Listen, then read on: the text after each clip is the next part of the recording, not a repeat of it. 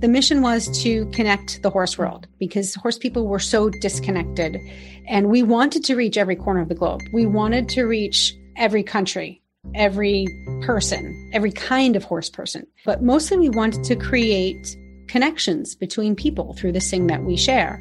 And we thought that conversation would be the best way to do that.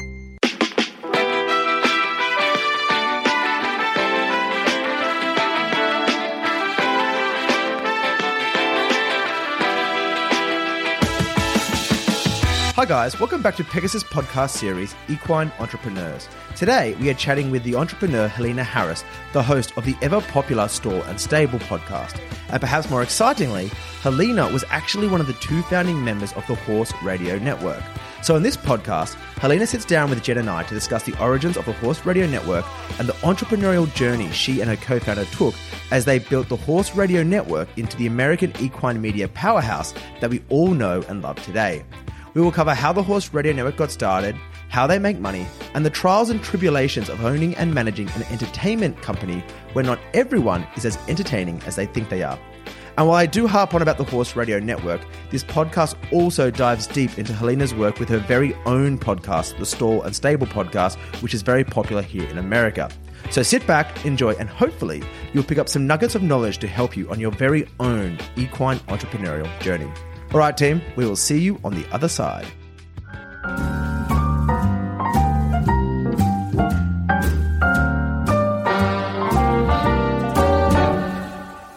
Yeah.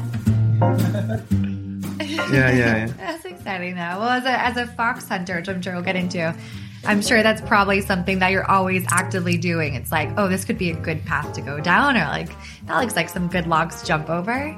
Absolutely. It's actually more like knocking on people's doors asking if we can ride through their property. Do they say yes oftentimes? Uh, yeah, you know when they say yes, they it's a very enthusiastic yes, um, and when they say no, it's like wah wah wah. Like, Twenty horses galloping through their property. Um, but I, most people do say yes. That's good. That's good. For those that aren't familiar with your podcast, I think it's best to start off with talking about who you are and how you got started with your podcast, The Stall and Stable. Podcasting, I say, is the art of conversation, and I think that um, horses are my medium. I guess you know if you pick any horse person or you meet them on the street, there is no doubt you could have a full-on conversation with this person, and even if you have completely different opinions about things, you somehow become connected. You somehow become friends, and so podcasting to me is an extension of the nature of horse people in general. We like to talk about horses and we like to talk to each other about horses. Uh, podcasting started for me back in 2007 when I worked for Bit of Britain, which is an eventing catalog, or it was a print catalog at the time.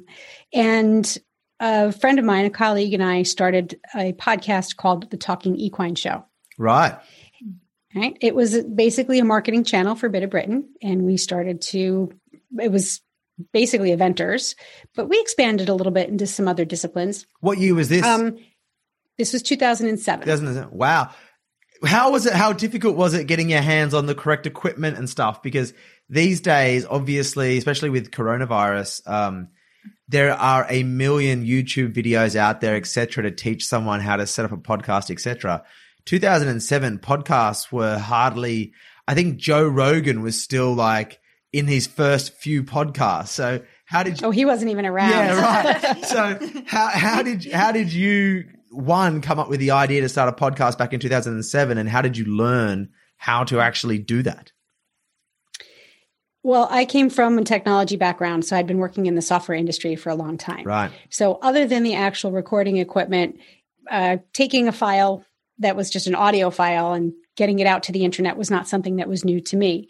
Uh, my colleague, Glenn Hebert, now known as Glenn the Geek, America's horse husband, he also had a technology background. So, between the two of us, we could hack our way into just about anything. Right. What we didn't what we didn't have experience with was um, I mean, it's easy to just sit in front of a microphone. And I mean, the technology was bad at the time, and so was our sound. Mm. But we had 12 listeners. So, like, who cares? Yeah.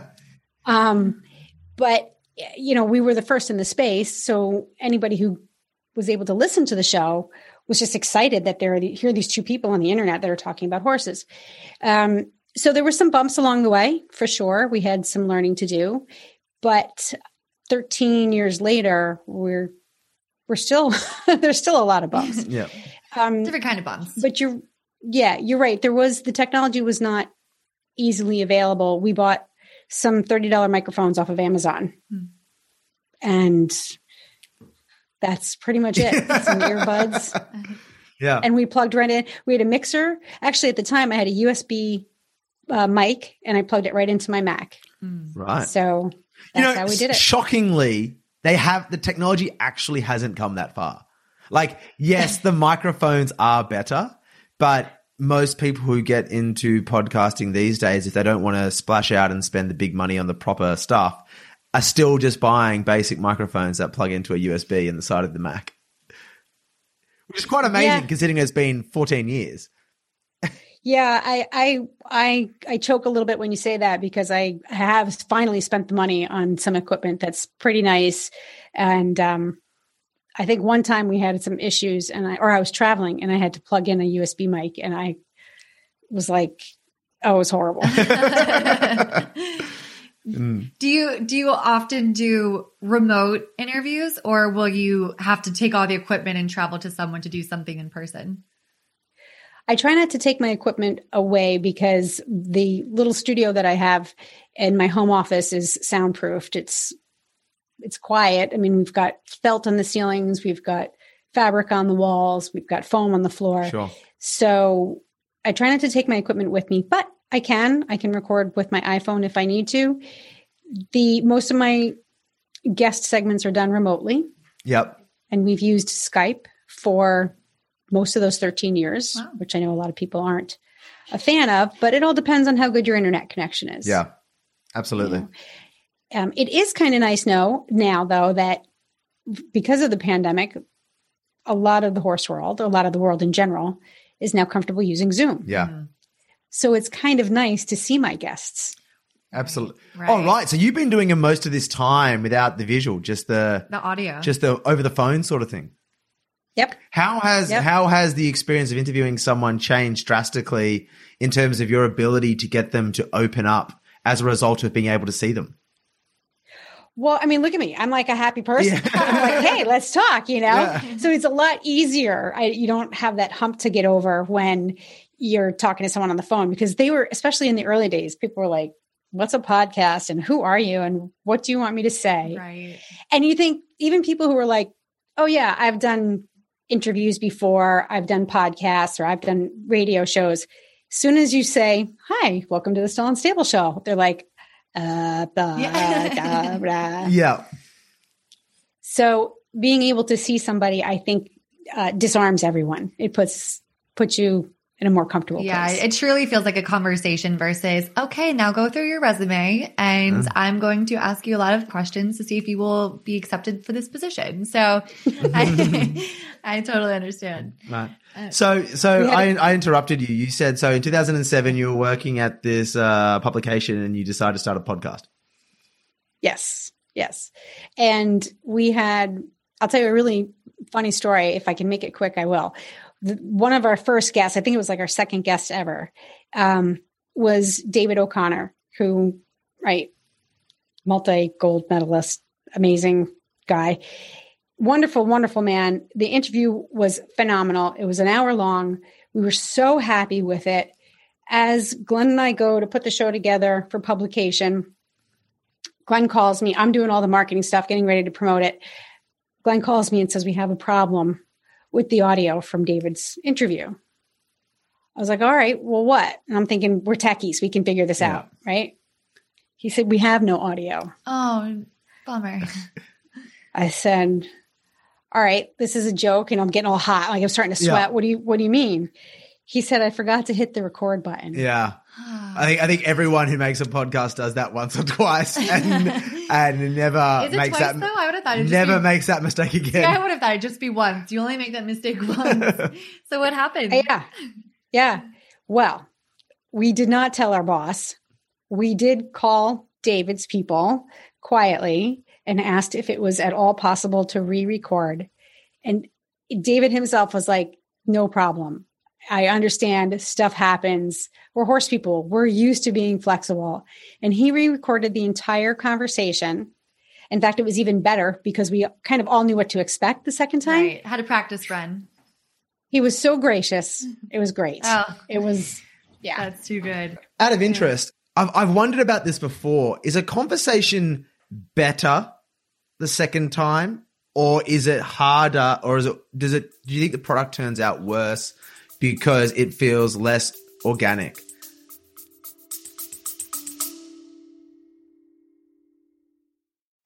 Hey, are you an equestrian event organizer looking to put on your next clinic or schooling show? Pegasus is about to release its new event management system, which is a modern platform that makes it easy to accept entry registrations, receive digital signatures for your event paperwork, as well as manage the logistics and scheduling of your event. You can even digitally showcase your vendors and sponsors so that brands have much better visibility than the traditional logo on a fence. Pegasus has made it easy to run an event from start to finish with features designed for everyone involved, especially the riders, who can now easily register and receive real-time updates. Gone are the days of running your event through Facebook or tech from the 90s. Check out the launch of the Pegasus event management system at www.thepegasus.app. That is www.thepegasus.app. It depends on who it is. So if it's someone who's a really good talker, someone who can articulate ideas and is passionate about like has a lot of passion for what they do, then the conversation is just as good the second time. Yeah. It's it's nuanced in slightly different ways, but the passion and energy is what makes the conversation good. If it's someone who's not comfortable either with uh, you know public speaking or talking about a particular topic, then it feels a little more forced. Yeah. It's it's it's almost more robotic the second time. Hmm, Yeah, Interesting. because I was thinking because, like exa- exactly as you said, like on the one hand, you feel if if the person's not very comfortable, they feel like they're trying to recreate the magic of the first interview, and they're they're they're they're stressed and they're not concentrating, or, or they're concentrating too hard. Whereas if you're someone who is relaxed and is a good speaker, like you know the point you made last time, but now because you're doing it again, you can say it better. You know what I mean? It's like Yeah. you've done a rehearsal. Now I can Yes. articulate it perfectly. I can really make the point in a way that makes it sing. And I can imagine the interview being better in some cases. Yeah. It is, and like like I said, it all depends on the person and the energy that they're bringing to the conversation. Do you have a typical SOP when you do have new guests onto the show? Is it something where if you haven't met them before, you like to have a conversation with them ahead of time just to be able to loosen them up and kind of get them used to this endeavor if they haven't done it before? Or is like, all right, we're jumping on in, we're having this conversation, let's go. Most of the time, we're just jumping on and having the conversation. But what I've learned in my years of doing this is that um, because a podcast is a very intimate experience for the listener, um, a, a voice that's difficult to listen to or audio that doesn't have good quality can really ruin your relationship with the listener. So even though a guest may be very knowledgeable and a great person, sometimes they're not a great speaker. Yep. And I need to know that now before I sit down for an hour long conversation with them. Yeah, it's it, it is. So I've yeah, it is a um. It's an interesting dynamic, isn't it? In the sense of, in many cases, you're doing them a favor, like depending on who they are and what they're doing, especially if they're trying to get their name out there. Like you are doing them a favor, but because they've given you their time, you feel like they're doing you a favor. And but you are, but you also know that they fit into a library of your podcasts and you don't want to lose listeners because they were terrible, but you don't want to just not publish it because they gave you their time, which most people think is the most valuable thing on the planet. So it's a really, it's as a podcast host, it's a really interesting dynamic of if they're bad, which is, I, I think, quite rare, but if they are bad, you're like, what do I do here? Yeah. you edit. Yeah. That's what you do. I my job Um, I do a lot of the post production still because I'm a perfectionist when it comes to how I want the conversation to flow. And sometimes, again, it's an intimate conversation, it's authentic. So you don't want to over edit so it feels too processed. Mm. Um, but you also want to take out anything that's distracting for the listener. Absolutely. So, eh, so editing is a great way to get your point across. You know, like I said, it's it's a piece of artwork, so it needs to be digestible to your listener, to your consumer. And so, yeah, if if um, I've never completely remastered a conversation to fit a guest's inadequacies but I have cut out a lot of, you know, I've taken a 45 minute show and cut it down to like 20 minutes. Yeah. Right. So that, that only those zingers come through. exactly. And then they and then the listener listens in and they're like, wow, they're just on it every single second. This person is brilliant. Switch, they're coming on our show next. oh yeah. Yeah. Sometimes they're like, I sound great. I should do more of these. And I'm like, no, no. It took me four days of editing. Yeah, yeah, yeah, Did you do the post production and editing back in 2007 when you started, or is that something that you just picked up recently? That's something that I started to do about four years ago. So after the Talking Equine show, Glenn and I went our separate ways. Um, he went to go work in Kentucky, and um, I continued on with Tack of the Day. And um we so we started something called the Horse Radio Network, which I don't know if you guys know about HRN. So we started with two shows on the network, and I think there are 18 or 20 now. Oh wow. So at the time when we were building these shows, we are building the network, uh, Glenn and I didn't really do much editing. We were primarily the hosts. We had we were strategic and creative directors but we we didn't get into the nuts and bolts of producing the show other than the front end stuff. When i decided to spin off my own show stall and stable uh, it was sort of encapsulated. I was wearing many hats and had to do a lot of the post production stuff myself in order to get it launched and i discovered that i really enjoyed the process right I've been a creative. I started my career as a creative person in marketing and communications, lots of design, lots of coding, and all that. So, um, the creativity part of reshaping a conversation was a lot of fun. I don't know that I'll ever let all of that go. Yeah. I do outsource some pieces of it now, but the cadence of a conversation, the important pieces, all of that, the tone, the artistic side of it, uh, I still hold on to that. yeah, that. Sure. Right. When right. you when you started the Horse Radio Network, what was your objective in creating it? Was it something that you were looking to speak to uh, the business, to the rider? Has that changed over time, perhaps? It has not changed over time. The mission was to connect the horse world because horse people were so disconnected, and we wanted to reach every corner of the globe. We wanted to reach every country, every person, every kind of horse person. And um, so, yeah, we wanted to be the voice of the horse world, but mostly we wanted to create connections between people through this thing that we share. And we thought that conversation would be the best way to do that. Um, so, 13 years later, you know, there's something for everyone. So if you're an eventer, there's a show for you. If you're a dressage rider, there's a show for you. If you um, are a reiner, you know, whatever horse discipline there is, we've got a show for you. And and they're starting to mix now. You know, so when you've got one network that has a show that covers these niche topics, then you have crossover listeners. Yeah. Sure. And, and how does that work too? Can anyone at this point, if they say, you know, there's a, a, Western discipline and they want to start releasing podcast episodes about various facets of the Western world, would they go to the Horse Radio Network and say, Hey, I have this podcast idea, but I don't want to do all of the hosting and the post production stuff. Can you help me with that? Or like what, like what does that partnership look like? Yes, um, there's different flavors of that. We can produce an entire show. Um, we can, you can do your show and give it to us, and we can put it on the network. You know, it all depends on what your budget is. Do you have sponsors? But absolutely, I mean, it became very clear early on that Glenn and I couldn't do 20 shows by ourselves, and we would start to recruit other hosts And that worked out really well. And those hosts did such a good job that they would then bring on sponsors. So, um, but it becomes a lot. There's a lot of um, details that you have to keep track of. So when someone else can do that, if if uh, a show owner or a host or they want to do as much of it as they can, just send us the raw files. We package it up real nicely, put it on the network, and distribute it for you. Some people like, I want to do this, and I, all I know how to do is press a button. That's fine. We can help you with that too. Yeah, right.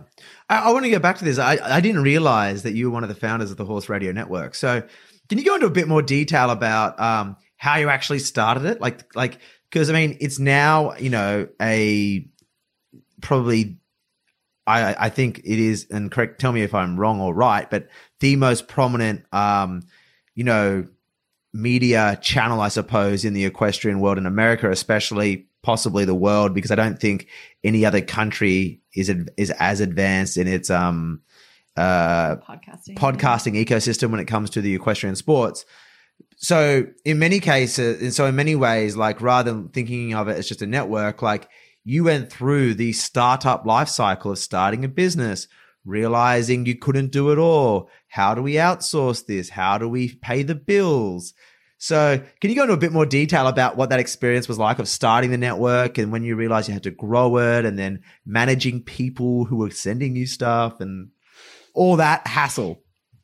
Yes, yes. It's like any other small business startup. You you have to start the strategy was to do one thing and do it very well. Yep. And then scale up from there. And the thing that we could do was talk. So we started out with two shows. One was the Stable Scoop radio show, which was just a general general topic horse whatever it was happening in the horse world. We focused on news and major events. And then the second show was the World Equestrian Games. So 2010 the WEG was in Lexington.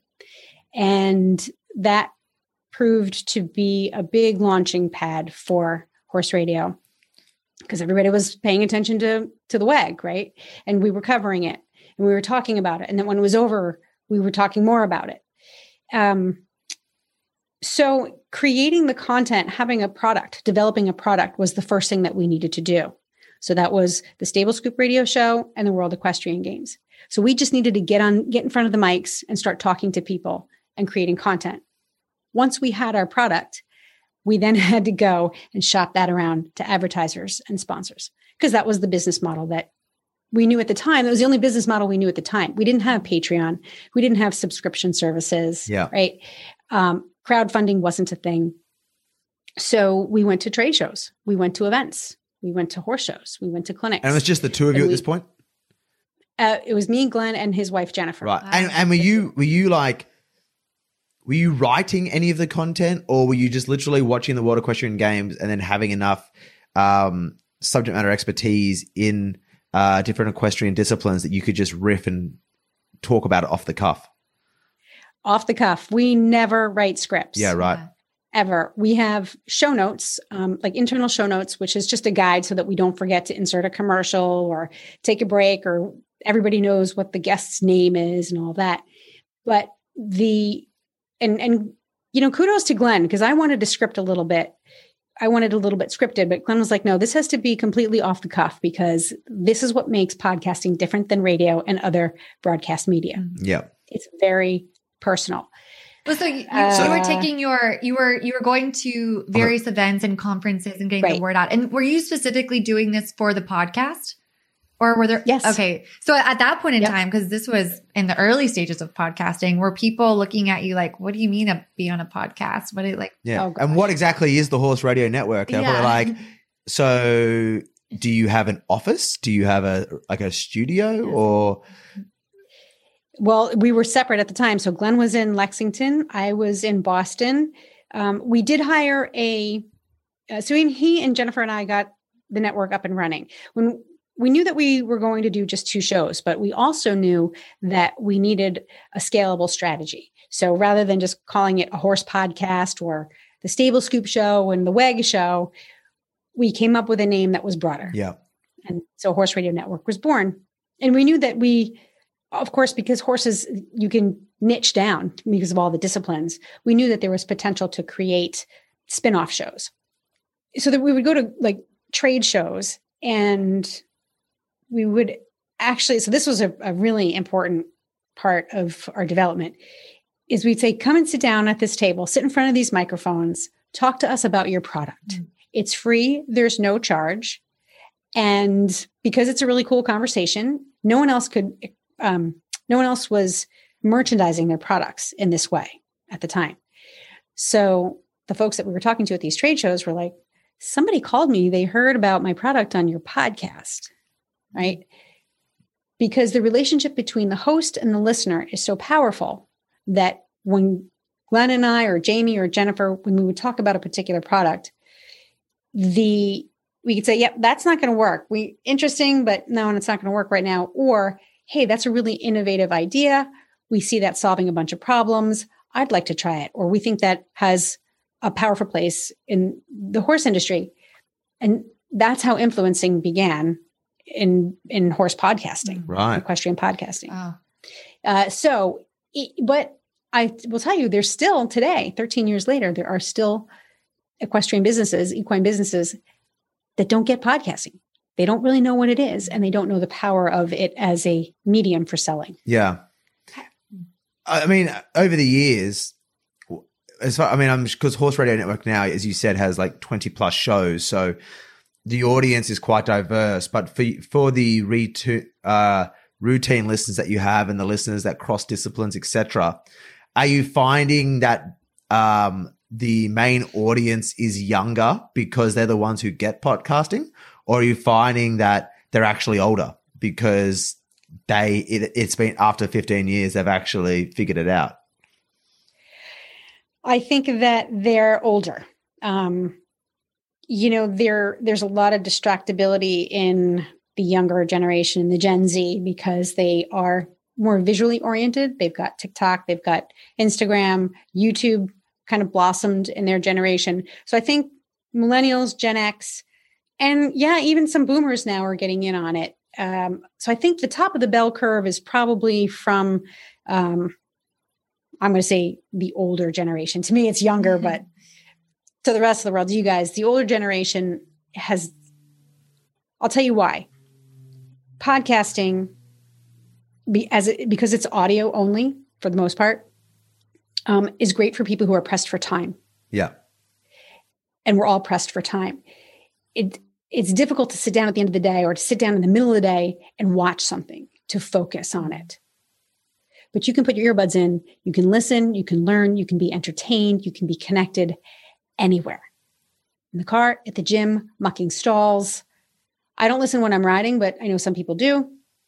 So uh, the I think that the younger generation, the younger people are a little more visually oriented simply because they have more time. Right. Yeah, it's interesting. Right. Yeah, absolutely. I mean, when we got into when we decided to do our podcast, it was because of that very fact. We were like, of all the mediums we can think of, if you think of the average um, working professional in the equestrian world, from 5 a.m. to 8 p.m. they're busy. Yeah. Now a lot, but a lot of that busy work is not social work. It's it's it's individual busy work such as exercising a horse or mucking stalls, etc. So they are. I we assume, and it is proving to be the case as we've grown our audience, is that they are looking for something to keep them entertained while they go about, for lack of a better term, chores. So the word you you chose the word entertain. And I think that there's space for entertainment, but I think there's also space for learning. Yeah. I think podcasts are very, very powerful tool for learning. Yeah, absolutely. It, yeah. We're big audiobooks fans too. So it kind of goes hand in hand, but absolutely. Yeah. I mean, there's space for it. You know, there's all the the crime series and serial and you know This American Life. I've been listening to NPR podcasts. They pretty much invented the podcast, but um, you know, in talking to, so I have I have a huge horse book library, huge, and I have a bunch of them, bunch of books that are unopened because I don't have the time or the energy to read them when my day is done. Mm. But if I could listen to that on audio. Yeah, absolutely. Right. Yeah. Whether, again, it's for entertainment or for learning, putting something in your ear is far more efficient, especially for horse professionals. Yeah. Right. So you decide to take this, you decide to take the Horse Radio Network in its infancy on the road show, and you are going around to the trade shows and you're asking people to come speak about their product. So that is kind of the first time it sounds like that the Horse Radio Network steps out from being just a couple friends recording a podcast and first step towards becoming like an proactive business effort where money is being invested to go out and recruit customers, for lack of a better term, and recruit people to be on the podcast. So, what was the next phase of that journey for the Horse Radio Network from interviewing people at the uh, at tables at roadshows? The model hasn't really changed, and the the podcasts that we started with were not. The intent was always to develop a business. So we both, Glenn and I, both came from corporate careers. So we knew about what I'm was heavy in product development. He had a strong sales background. So we knew what we were getting into. Um, so when we started it, we set a business model that we knew could scale. We didn't want to have to keep reinventing ourselves or our process every couple of years. Um, but what happened is the, and you know, in 13 years, the industry has gone up and down quite a few times. And so we got to a point where, yes, we got a few sponsors, all right, well, a podcast really the ideal time frame is under 45 minutes. How many ad how many sponsor spots can you put in a 45 minute show before you anger or you know turn off your listeners? So then we had to add another show. Right. Okay. Interesting. Then we, so that's so sort of that's kind of how it worked. Here we've got these two shows. We've maxed out our ad revenue for them. Let's do two more shows and let's do two more shows. And then we maxed out there. We can't do any more shows ourselves. Oh, so So that's when we started to produce for other people. were you the same? You are the same host for all the different shows. It's just each show was a different topic. Is that right? that's how it started. But the idea was to put some feelers out and see if any of these new shows, these spin-offs had traction. Sure. Right. And once we launched them, once we, we got them going, we would hire hosts who were perfect for that show. So how many how many shows did you get to just the two of you before like ad revenue aside, the ratio of ad revenue to podcasts, you just realize we can't physically do just two, the two of us can't physically keep keep, doing all these shows. So, well, Glenn decided. Um, Glenn is is he's got all these wonderful ideas, and I'm the one who put some structure around them. Uh, he decided to do a daily show. We were doing weekly at the time, Wow. and then when we we would introduce a new show, we would introduce it once a month, or if it, we thought it was really going to be popular, we would do it twice a month. He decided to do a live daily podcast. In addition to So the he other shows. Correct. Ooh. So he was like, Do you want to do this with me? And I said, I have a two year old. I, I can't. I need to give her breakfast because we were recording at like seven o'clock in the morning or eight o'clock in the morning. yeah, because you have So to hired- you have to spend all day producing it. Yeah. So we hired Jamie Jennings and she became the co host of Horses in the Morning. And that really ate up a lot of energy. So all of the other shows, the eventing radio show, the we didn't do the dressage radio show, driving, um, World Equestrian Games, we were burning out pretty fast. And so, but we were growing pretty fast. And so we, our listener base was growing. And from the listener base, we actually, that's how we were recruiting hosts, Yeah, absolutely. employees. So, um, so how many? So, I mean, how how did you go about finding hosts? So you said you got the host from your listener base, but there's a big difference between finding someone who's willing to do it and finding someone who's got the charisma to be able to do it and actually hold an audience. So, what was it like the first time you went looking for some hosts and then I'm sure there was a few awkward conversations along the way where you had to turn them down because they tried it and you were like, "Oh, I don't think they have the charisma. Glenn was really good at the turning people down part. he was like, "Yeah, no, this isn't this isn't going to work." Well, we would they would call in and they would leave voicemails, And I would listen and I'd go thumbs down or thumbs up. No, no. You you develop just like you have a good eye for something. I have a good ear, and so does Glenn. But he would say, "All right, we've got 20 voicemails. I need you to listen to them." And they're only about you know 30 seconds, 60 seconds a piece, and you can tell pretty early on, within the first five to 10 seconds, whether or not someone has the tone of voice, the cadence, and the real interest. Because some people are like, this is cool. I want to do this. But it was a me, me, me sense to their voice, right? Versus someone who genuinely wants to talk about horses, Yeah. share their knowledge, share their energy. You can feel that Yeah. Right. when you first hear them. Yeah. So we did a lot of voicemails and we had a few um we had a few hosts who were great on the mic, but turned out to be I don't want to say bad business owners, bad producers, bad hosts. They didn't realize that this is a small business. You become the proprietor of your show Right. when you're the host, right? You're responsible for putting on a good show. That means you need to show up on time. It means you need to be prepared. It means you means you need to be hydrated. Yeah. It means tell who's ever in your space that you're recording, you're on air, Right. right? There's a professionalism that's that's important and it's just like any other business. When you bring that professionalism into what you're producing, that raises the bar, it raises the level. Yeah, absolutely. And there, and there is it's interesting that there's a certain thing about um podcasting and finishing a show. It's kind of like it reminds me of that feeling of when you're young and you're in school or university and you finish an exam and you walk out of the exam and you feel like relieved of the responsibility. And I can imagine and and podcasting is kind of the same thing. It's like, oh, like I've I've done it for the week, like it's done. And then it creeps Yes. up on you again, and you've got to go through the whole cycle again. and there are a lot of people who, if they're not committed, do it once and will be like, that was fun. I like this. I could do it.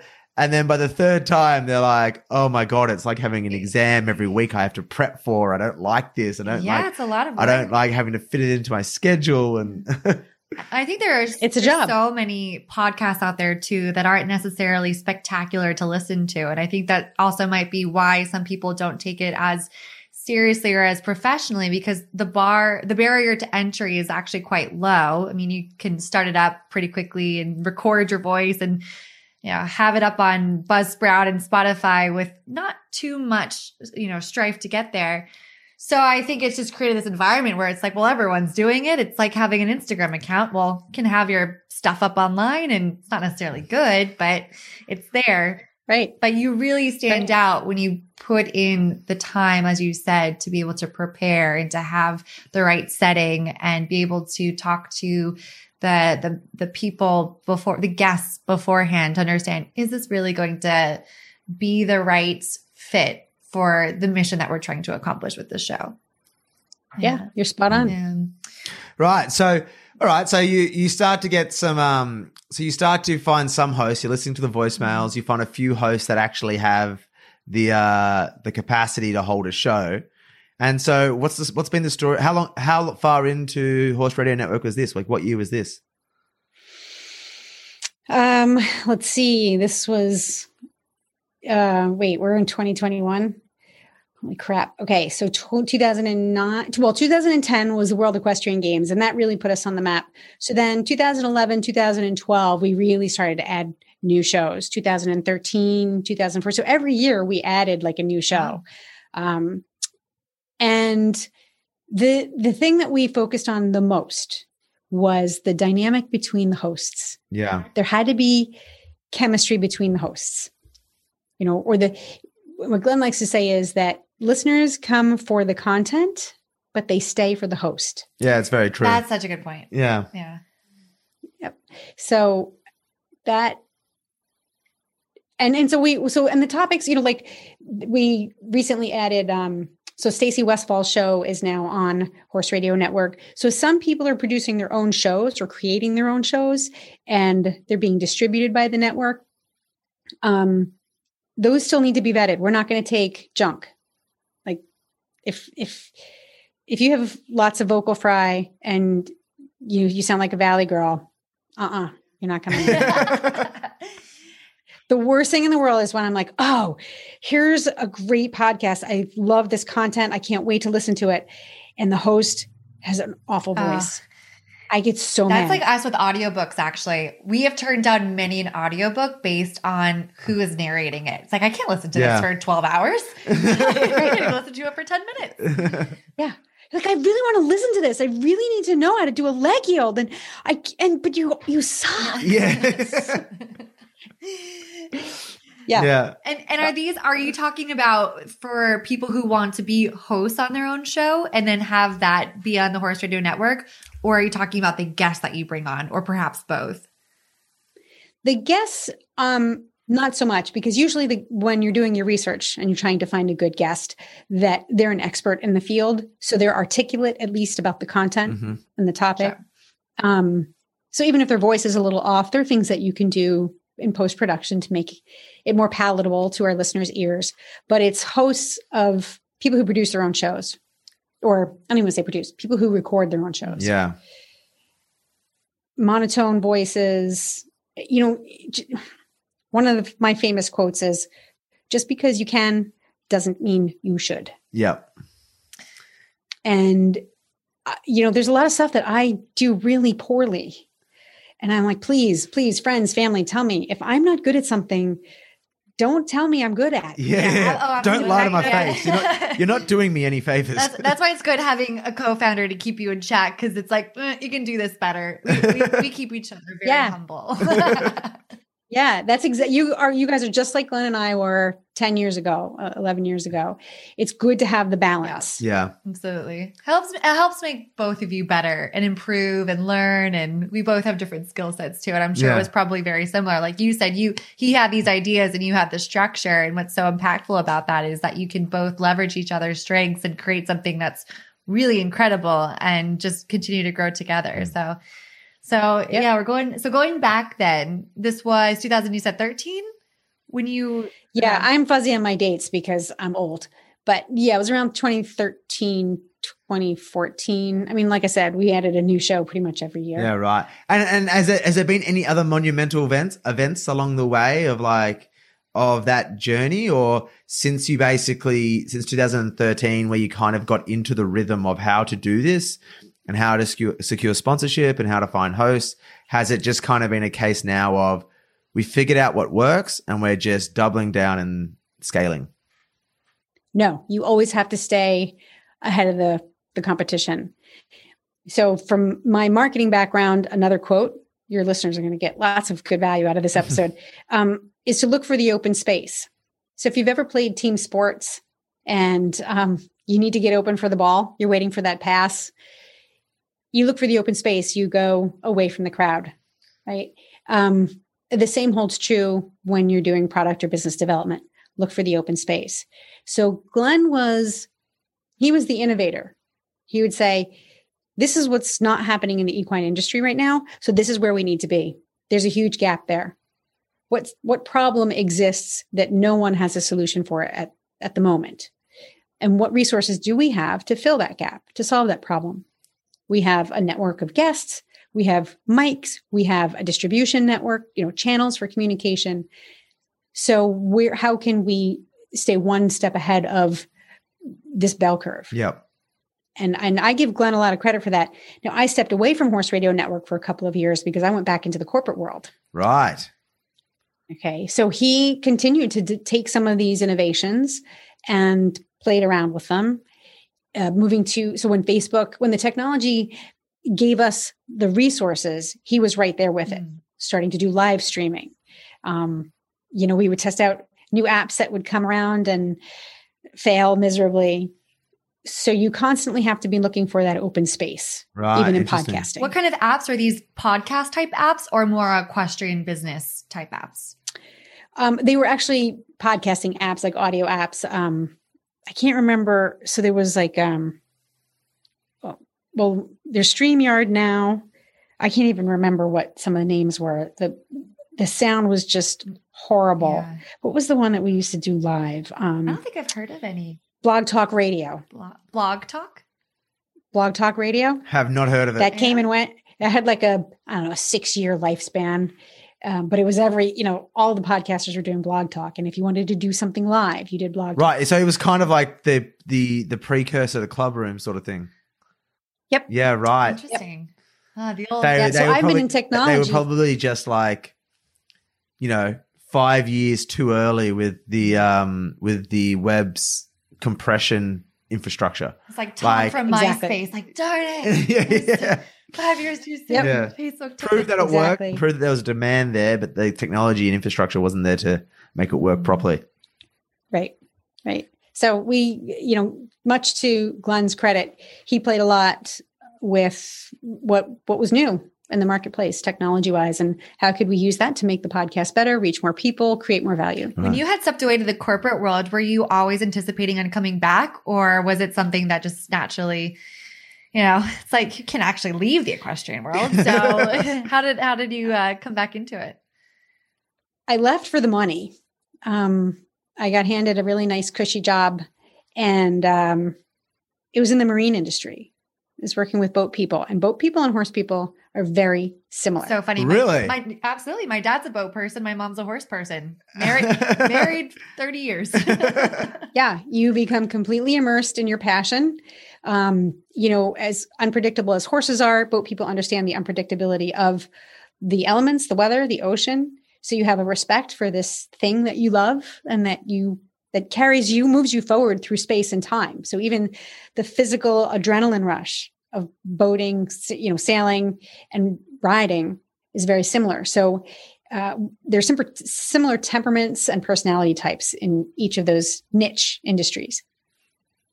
So, but these boat people, they were they were boring. They were not as passionate at the end of the day as horse people are, at least in my opinion. There's Yeah. no, there's there's no I boat needed to be around- at the marina. Oh, there's boat drama. There. but I'm just like, all right, you you don't have to worry about your boat getting dead if you leave it alone in the marina. Like if you moor it, it's not going to get dead. Yeah, yeah, yeah. the chances of, but you leave a horse alone, it will try to get dead. So I what I missed the most was having people to talk to all day long about horses. I'm a freak of nature. I could ask my husband, I could talk 24/7 about all things horse. Right. I was sitting at a desk. I had no window. They loved my work. I got paid a crap ton of money. I had no horses. Mm. My screensaver was a picture of me fox hunting. I'm like, I can't. I I can't. So I gave my notice and I came back to horse radio or to Glenn and I said, you know, what do you think of me doing a new show? Stall and Stable. It's a spinoff. It's something that we're not doing on horse radio. You're not doing because I was separate from horse radio at this point. Yeah. I had stepped away, right? I said, you guys aren't covering barn management, best practices in horse keeping. Mm. And he was like, "No, I really don't think so. I don't. I don't think there's there's room for it. There's space for it." I was like, "All right, I'm gonna do this by myself." so I put my independent hat on and I started to dig into the hardware, the recording, the post production, the software, all of the things that I would need to produce fully produce my own show. wow. right. He was must have been kicking himself. He must not. Does he have horses? Glenn's a horse husband. He he drives. He has a, a little hackney pony. His wife Jennifer is the um, expert, and boy is she an expert. So she and I were friends, which is how Glenn and I met. Right. I worked for Jennifer at a fox hunting stable back in 2006 or se- actually 2005. Oh wow. So I met her husband. Um, So she was probably he- kicking him then. Like, why are you turning this down? This is exactly what we want to be listening to. Jennifer and Glenn understand each other. She lets him make his own mistakes, and um, and because we were so close, because we were such good friends, it was fine, you know. But the horse world is small enough where what I was doing started to overlap with what was happening at Horse Radio Network, and well, I say that it's like my alma mater. You know, you graduate from college, but you still have strong ties and connections to this place that you developed and that you know that loved you and that you loved back so um, even though there were small modules of competitiveness it became clear that we were destined to regroup again and so glenn and i talked about having horse radio put my show on their network Mm. and fold it back into their Right. So, so today, are you uh, are you just doing the hosting of Stall and Stable, or do you are you also involved in running the Horse Radio Network in at large? I do not run Horse Radio Network at all Right. now. I am simply uh, just another show that is distributed on their network. Behind the scenes, we still chat and we strategize a little bit, but I'm not in any official capacity Right. working for HRN. Do you miss it? No, because I get to be a part of I get to be a part of it without the responsibility. Yeah, Yeah. Instead of having But I am a 22. I'm a small business owner, so the Stall and Stable brand is starting to grow, and I'm responsible for getting my own sponsors, my own revenue, figuring out the direction of my my company now, and so I have my own set of stressors, but I don't need to carry those of of Horse Radio. Those are Glenn's, Glenn and Jennifer's responsibilities now. yeah. yeah, absolutely. For those uh, of our listeners that uh, may may not follow your podcast, do you want to give us a quick overview of what Stall and Stable is and why, like your most loyal listeners, why do they love it? Why do they tune in? What is the what is the what is the goal at the end of the rainbow when it comes to your podcast and the and the sort of topics that you cover? I believe that horses, horses, children, animals are a reflection of the environment that we create for them. And way too many horses get cast aside and end up living pretty horrible lives because uh, they can't combine with a human environment. They they can't function in the within the constraints of, of what we set up for them. So stall and stable, the the mission, the goal is to share ideas for happy horse keeping. What can we do to create an environment for a horse that makes it comfortable, healthy, happy, and then ideally they may make better riding partners for us. They're safer. We can stay with them longer. They cost us less money. So sharing different ideas, and it could be everything from new products that solve problems to how to conduct yourself in a commercial boarding facility. If you're a boarder, how to be a good boarder, how to be a good barn manager, how to be a good business owner, how many times you need to mow your pastures in order to keep them healthy. So it goes from the backyard personal uh, barn owner or horse owner all the way up to commercial boarding facilities and equine professionals. Um, so, and we cover some lifestyle stuff as well. It's not just practical information. It's those the soft costs that are involved with horse keeping. How do you show up uh, as your best self if you're going to ride? You know, um, how to not be cranky when you've got a staff of 10 people who are mucking stalls, turning horses out, getting you to competitions. So there's some soft stuff as well. So what, what happens in the stall is horse centric. It's focused on the animal's well-being. What happens in the stable is more lifestyle. So that's a little bit more on the human side. Right. And um, I do a lot of business stuff because I have a strong business background. And I get a lot of messages from my listeners who either want to open up their own boarding facility or they want to build their own barn or bring their horses home. So I do a lot of consulting because I've made a lot of mistakes. Right, Right. right. Is that a consulting service Um, that you offer?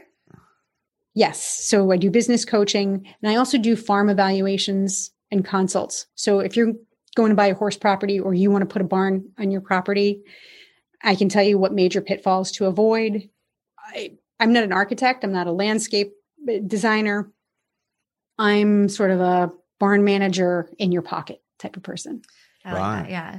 You know, a lot of people will go to an architect or a barn builder and say, I need 10 stalls. And when it comes time to decide how they want to configure the inside, a lot of people don't know where to put water buckets, how high to put them, Mm. or where the prevailing winds are. Do you really want to have an open, st- do you want runouts? Okay, well, if you put your hay nets or your hooks for your hay nets near the door that's open to the prevailing winds, well, your horses may be out of the weather while they're eating their hay, but that weather's going to blow right in. Mm. So little things like that that people might not think about. That make a huge difference. As someone who rides, my goodness, going.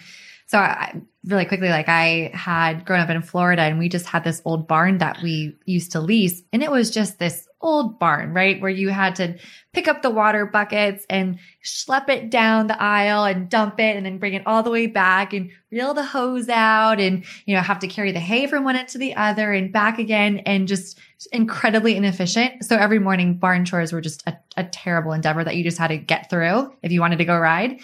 But now, especially up in the Northern Virginia area where there are lots of new barns, very modern designs, and you see the automatic waterers and there's even components in the the ceiling where people can just simply drop down hay into the stall. It's like, wow, that would have saved me maybe a decade. I don't know. yeah. No, you're you're spot on. And and workflow, you know, again, coming from a, a corporate background where I spent a lot of time in project management, understanding the workflow is really important to creating or to designing your barn. And people don't count the steps from uh, the first time they turn the lights on in the morning until, you know, night check. And where you put your latches, how your doors swing, um, all sorts of things that the, the minutia mm. about barn design or property design. And, you know, we said this before, time really is our most precious commodity. So and a barn owner, we're not making a lot of money. A trainer or equine professionals, we're not making a lot of money. We bill by the hour. So if our barn tours take four hours, that's lost money. Yeah. It's worse than lost money because we're it's labor. Where those are labor costs that we're incurring. Yeah. So if I can make managing a barn and running a horse business less painful, more profitable, then at the end of the day, the horses benefit from that because they get better quality care and the people benefit from it because they're less stressed and they can make horses their livelihood. It doesn't have to be the big sacrifice that it, it was when you were growing up or when I was growing up. Absolutely. So Does that makes sense. Yeah, yeah, absolutely. So as far as, you know, the business that you run between the consulting services and the podcast, do you see do you make the majority of your income from the consulting services and you see the podcast as your your sales tool to get inbound sales? Or do you do do you make money off the podcast as well and it's kind of 50-50 it's now about 50-50 it started out as just the podcast. Sure. And that that's my advice. Do one thing and do it really well. Do something that you love. Mm because when you do what you love you create there's credibility you create relationships with your listeners with your your audience and it has to be genuine. You can't go out there and say i'm going to do this podcast because i've got some widgets to sell. Yep. Plenty of people do that and plenty of people are successful. To me as i said before a podcast is the art of conversation. So the consulting side of the business and some of the passive income that i'm generating as well is is an offshoot of the podcast and that's that's different than a lot of business models that involve podcasts. So, and it's growing. You know, it was just the podcast, it was just sponsorships, and you have to be flexible enough. But I I revisit my business model every year. Yeah. And I'm I look at my profit centers, my revenue streams. I use my financial projections and assumptions for decision support. Mm. What do, what do I want my life to look like? Do I am I happy with my work life balance? Where can I be more efficient? Where can I make more money? Where can I save some time? So the consulting side of the business is actually the one that's starting to grow the most now because there are so many people who are hanging out their shingle.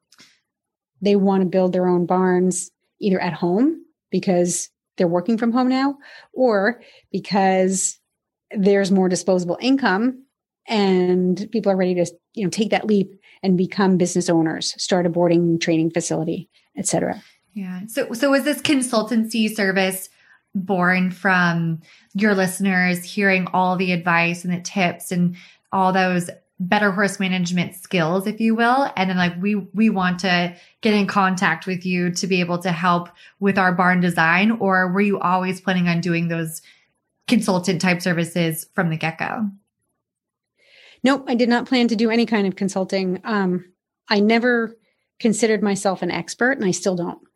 I say the only thing I'm an expert at is talking about horses.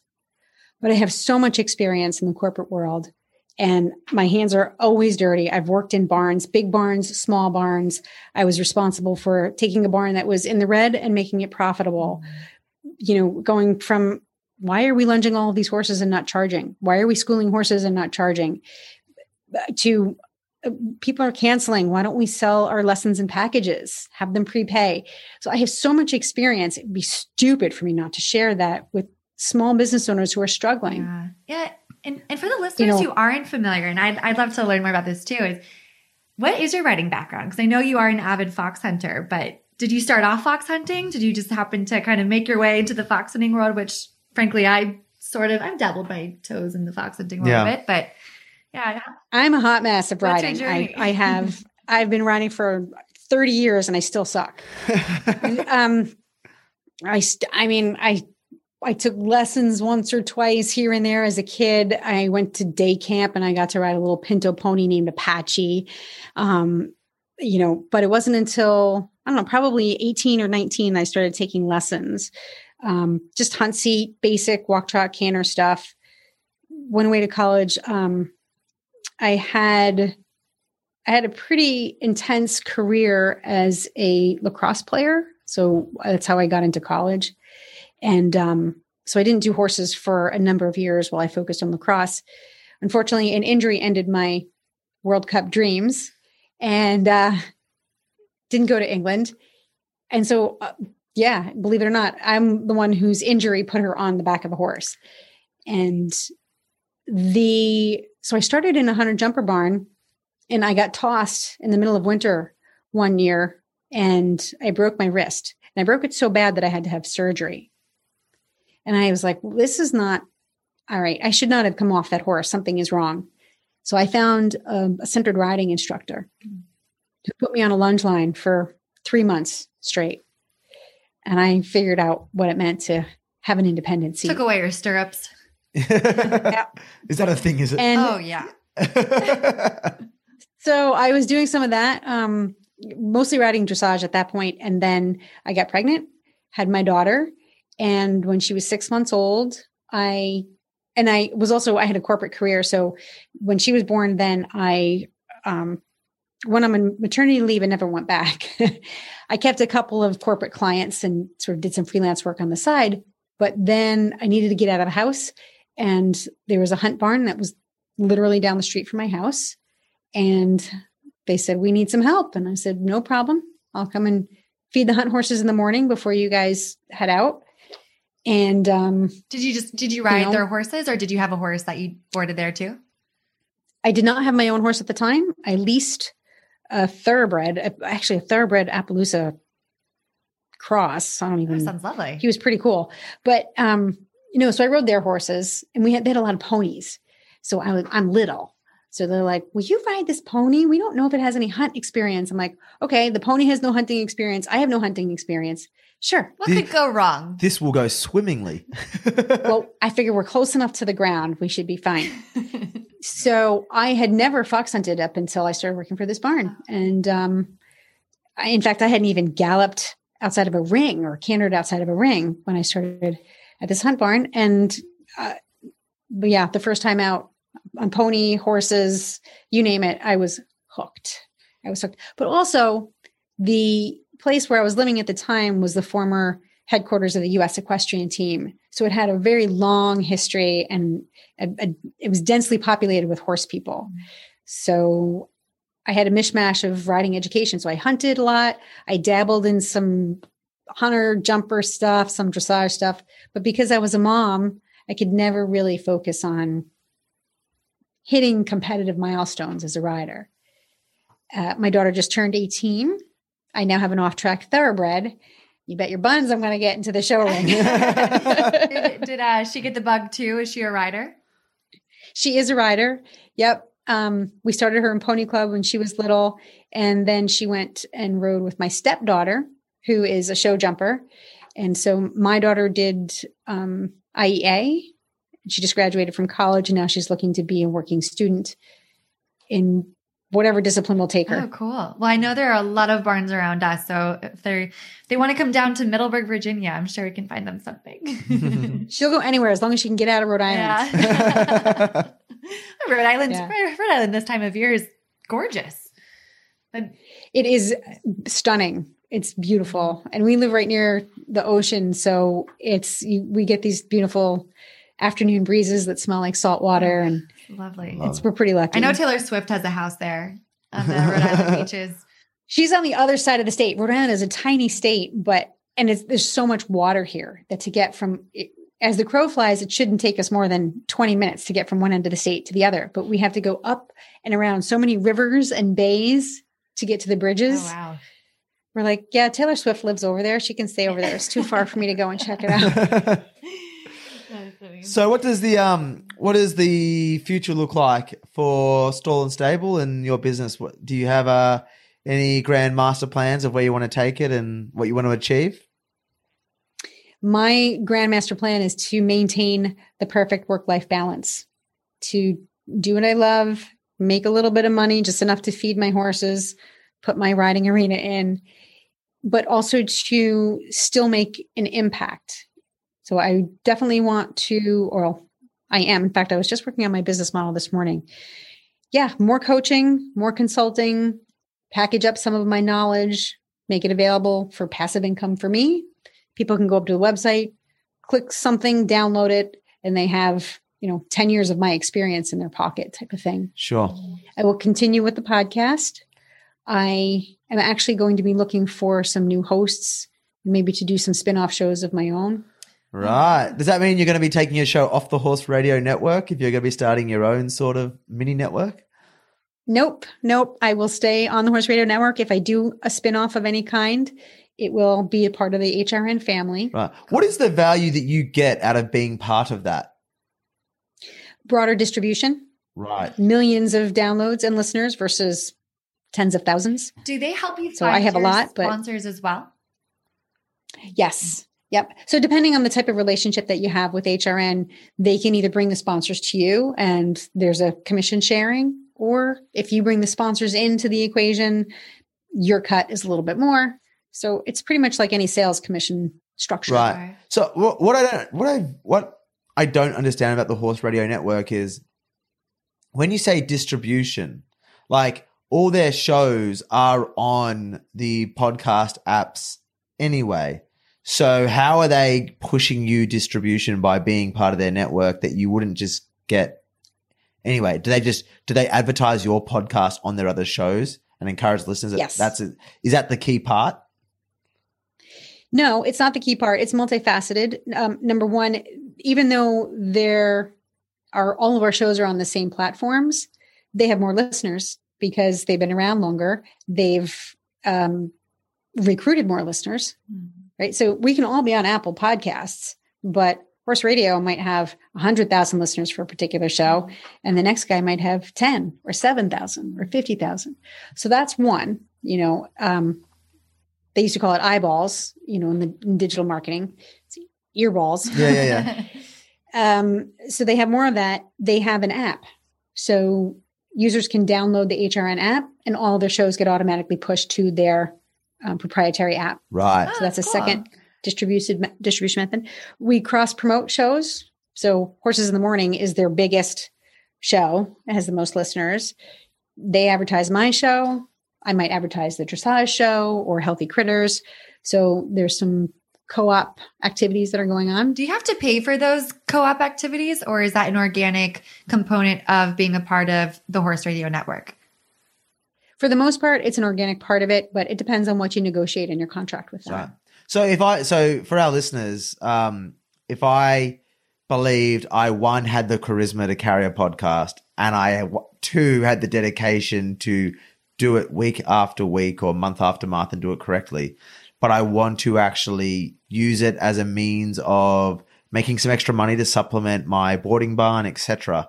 Um, do you strongly encourage them to reach out to the Horse Radio Network? You think it's a great place to start to try and get that business off the ground? I strongly encourage them to reach out to me Yeah. because I'll produce it. Okay. I can get it on the Horse Radio Network for you. Mm. Um, I'm a strong believer in boutique businesses. So I think I like smaller because I think smaller provides better quality.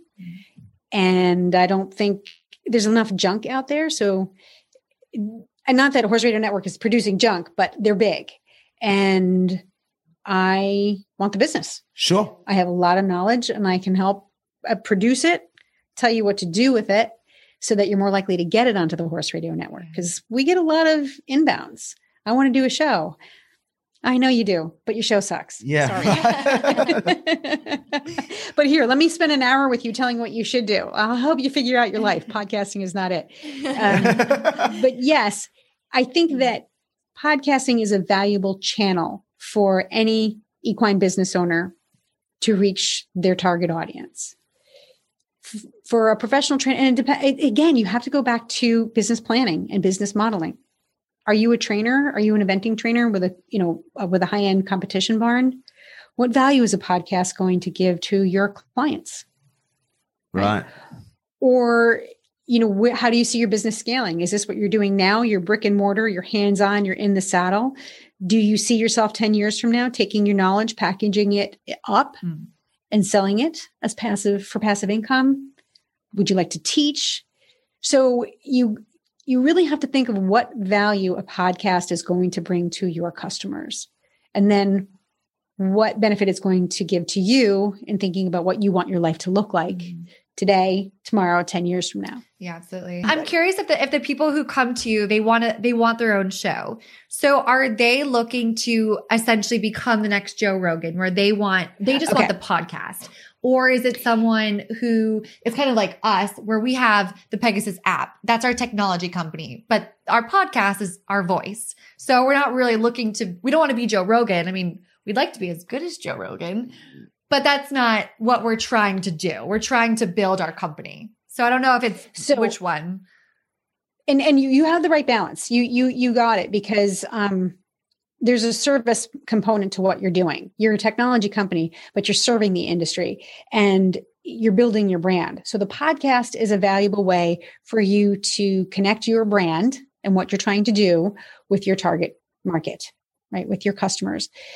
Um yes there are some people who want to be the next joe rogan.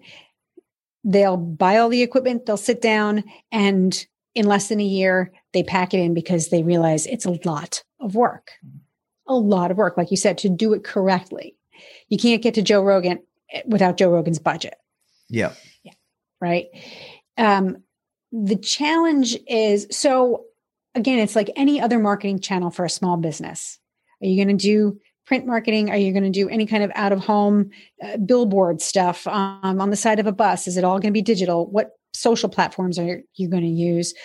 You know how is your what are the demographics of your target of your target market like uh, you may find in looking at this stuff that a podcast is not appropriate it's not going to get any value for your time because it is an investment of your time i do think it's valuable if you have if you're developing a brand that isn't local Mm. Yeah. because right like if you're just if you're just going to be um i don't want to say just this is i don't mean to be dismissive but if you're a trainer or you're a barn owner and you're you're working with clients in your neighborhood or in your state or in your community a podcast isn't really going to be helpful for you Right. but if you have a product that's crossing state lines or services that's reaching the globe, then yes, a podcast can help you as a distribution channel, as a marketing channel, and as a means for growing your brand. Yeah, or even just thinking of the trainers, right? And, and you're so you're so spot on with if if you're if you're a boarding barn and that's all you want to do is manage the horses that come into your barn and the people that come into it and you're not looking to expand or even expand your knowledge base, then a podcast doesn't make any sense. But if you do have a ton of expertise and you want to be able to monetize that, just as what you said, bas- basically create this whole new revenue stream, then yeah, you can do so much on YouTube with podcasts.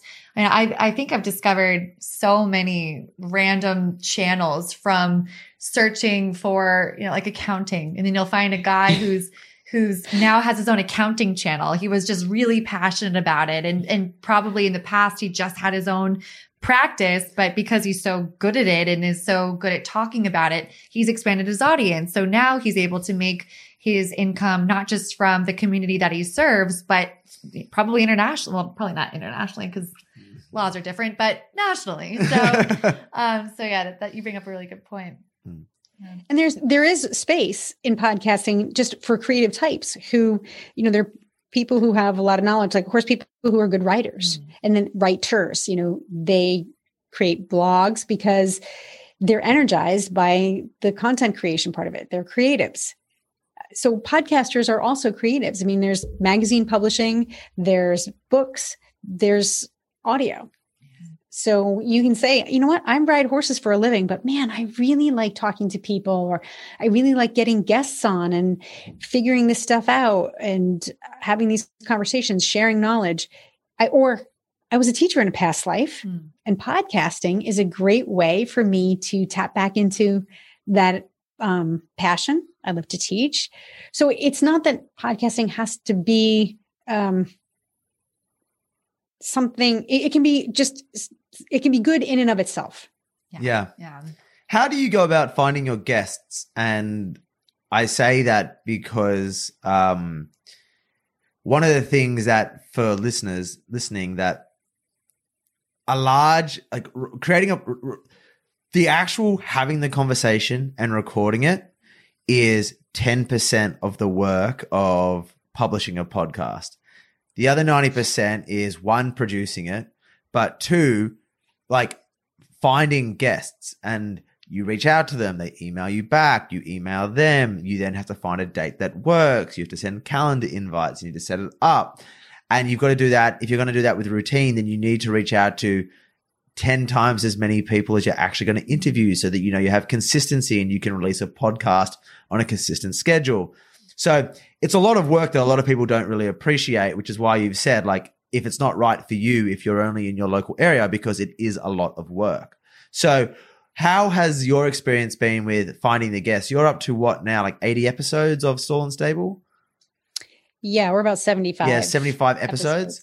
So, for mm-hmm. 75 people that you've interviewed, you've probably reached out to 500 and had that communication with 500. So, what's that process been like? And, you know, how much work has that been involved with? So I have 75 uh, guests for my show. Actually, it's less than that because not all of my episodes involve guests. Some of them are solo. Right. Because there's I do lists, you know. These are these are the best practices I think you guys should implement. Um, but 13 years with Horse Radio Network, yeah, I've reached out to a lot of people it, you can follow the the route of like an editorial calendar like magazines do. What topics do we want to cover? What's seasonally relevant? What's relevant to activities and events that are happening right? It's an olympic year. There's probably a lot of podcasters who are reaching out to pro level riders to have them on as guests. So um, it's a combination of what do i want to talk about because the more interested I am in it, the better conversation I'm going to have with the guest. Yep. And it's going to be a better experience for my listeners. So that's number one. Number two, what's relevant and appropriate for the time frame that the episode is going to go live. You don't want to be talking to somebody about taking care of horses in the winter when it's 90 degrees out. Right. Um, so you have to take that into account. It was it's easier now because of Facebook and all the social platforms where you can reach out to just about anybody through instant, you know, direct message. But crafting a good introductory email that gets your guests' attention, put a link to your show right there in the beginning. How do you craft a one paragraph rec- guest recruitment message mm-hmm. that gets them paying attention to you? Mm-hmm. So that's kind of important. That's a skill that I've honed over the years. Um, showing up on time, being respectful. You, it's like any other business relationship when you create a quality professional relationship with your guest, they recommend you to their colleagues or to other people that they know. Right. So if you want to interview an Olympian, you better be professional about it. And they will in turn recommend you and your show to others. Um, and it's not easy. There's, you know, there's crickets. You can send messages out and you get nothing. You know, you but you just like you said, you have to cast a wide net and hopefully you can get a couple of valuable fish. Mm. Yeah, absolutely. And have a plan. Uh, build a workflow around it. You know, I have a calendar. So early on, I'd say every Thursday from eight, eight to nine in the morning, I am just going to send recruitment emails. As this is my guest recruiting. Yeah. And then I created a calendar, a schedule, a recordings. I have a recording schedule. These are the days and times I record.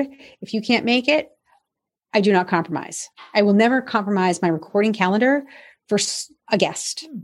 Interesting. Yeah.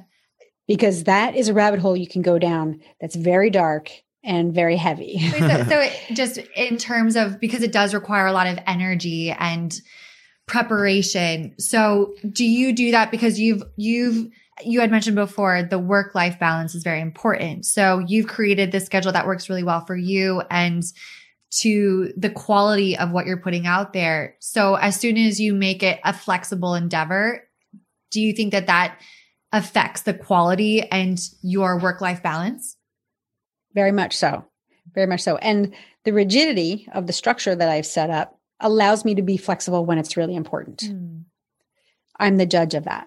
Right. So I've got this workflow that um, is very smooth, it's very reliable. When I really need to deviate from that workflow, I can do that without messing it up. Right. Right. Um, How many recordings will you typically do in a week? No more than one. Well, no, two sometimes. But that's also because I can get overwhelmed very quickly. So I try not to have, I do have some that are in the can. Like sometimes I'll book somebody and I'll record, but I don't publish that episode right away. Mm. It might sit for a couple of weeks. Sure. Yeah. I remember. So two, two is the maximum because there's a lot going on. You, there's, you're recording, you're editing, you're talking to people, you're strategizing, you're working with your sponsors, you're I'm working with clients. So right, do, choose good. Do you have um well, especially with all the other businesses that you're doing too, with the coaching and um, you know, the consulting and then the building of the arena in your backyard. So yeah, two two's a lot, especially as we talked about. It takes so much that goes into it and then afterward. But I was wondering because we get this question a lot, which is so people will be passionate about riding horses and they'll have, say, a corporate job and they want to get into the horse world some in some capacity like or, or maybe they already are starting to but they're struggling and they don't know how to really differentiate themselves or jump into it but they are certain that they want to be involved in the equestrian space do you get that question a lot and if so like what do you tell them I do. I do. The people who come to me are either have a lot of um, corporate or business experience but they don't know how to integrate that with the equestrian industry. So I'm like, okay, let's do a crash course in what it means to work with horse people because we're crazy. And then on the other side is there's a lot of horse people who have no business experience. So um, I, I tell them that you need to educate yourself. I, I mean, taking someone who's a horse specialist, a, a horse professional, and introducing business concepts to them is easier because it's a matter of them just taking the time to learn it. Or like any other coaching, you sit down, you show somebody what they need to do, you walk them through it, and then you send them on their own. Right? They come back to you when they need some tune ups or some help here and there. When someone's going from the corporate world or the business world, and then they want to become a horse professional, that's more, believe it or not, um, psychological counseling because they're usually leaving a good salary behind and benefits. So they're trading the stability, financial stability and structure for joy, just pure bliss. And at first, it's really hard for them, or someone to say, I'm in the corporate world and I hate it, and I want to be a working student, or I want to be an apprentice, or I want to work for some big name trainer.